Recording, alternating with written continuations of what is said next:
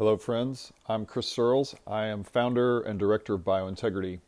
I wanted to start off this series, The Value of Biosphere Earth, by telling you why I'm doing it with Biointegrity. I started in about 2014 researching on a question what's the number one solution to climate change and what's the number one solution to the extinction crisis?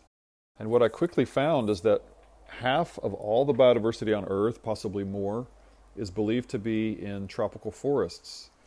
And this was extraordinary. I had been sort of told by the environmental movement that climate change was driving an extinction crisis, and instead, what I learned is that humanity was driving the extinction crisis, and climate change was going to make that worse.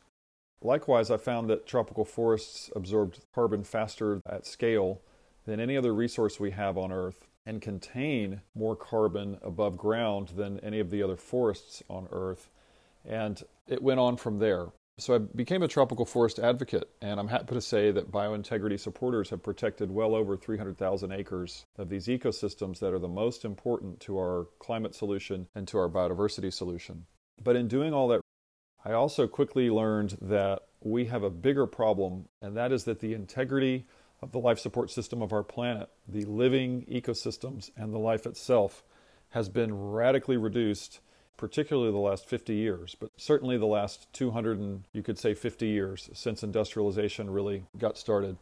So I began trying to think about how am I going to help in this regard? How are we going to shift our focus from climate change being a technical problem to climate change and the biodiversity extinction crisis being a life support system problem? And that's what this series is about. I want to say just a couple more things about that. I am now very clear that what we're doing to protect the climate is a good step in a good direction. The whole rationale for fighting climate change is that we have to stop climate change to protect the living ecosystems of our planet. But we are, in fact, destroying the planet to save the planet right now. And so this series is grounded in a new orientation to how we see our place on Earth how we understand our identity as, as people. And that is that we live inside of a giant life support system. And that life support system is the biosphere, biosphere Earth. Biosphere Earth is the composition of life and living ecosystems on our planet. And perhaps what's most fascinating about that is that Earth appears to be the only planet in the known universe that has any life on it at all. And certainly the only planet that has anything remotely capable of supporting human life we have a lot of science fiction that has led us in a different fictional consciousness direction. But the reality is, this is it. We have this planet that we can live on, and the rest of them are extremely unhospitable, to put it nicely. I also feel like we, as sort of modern human beings, have no connection to this idea.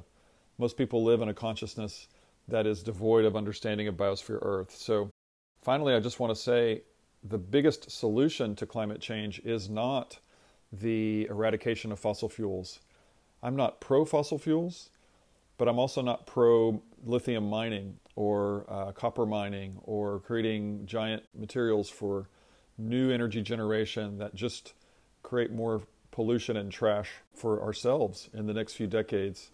So we need to reorient entirely the way that we approach this climate solution. And when you look at the possibilities that come from rescuing and regrowing the integrity of ecosystems on our planet, and how that can not only absorb carbon and store it safely for millennia, but also how it affects moisture circulation both above ground and in the atmosphere and also below ground, that is a much bigger climate solution than just pulling carbon out of the atmosphere or just finding ways to generate energy and transportation without emissions. So we need those things, we need all of those things, but the fact is, we could live on a warmer planet with a robust biosphere. But if we continue this pattern of living without a consciousness that we are inside a giant living life support system, we'll continue to destroy it. And with or without climate change, we won't have civilization for much longer. And we are in crisis now. So those are some of the primary reasons that this series is begun, and I hope you'll continue listening. Next up is part one. Thank you.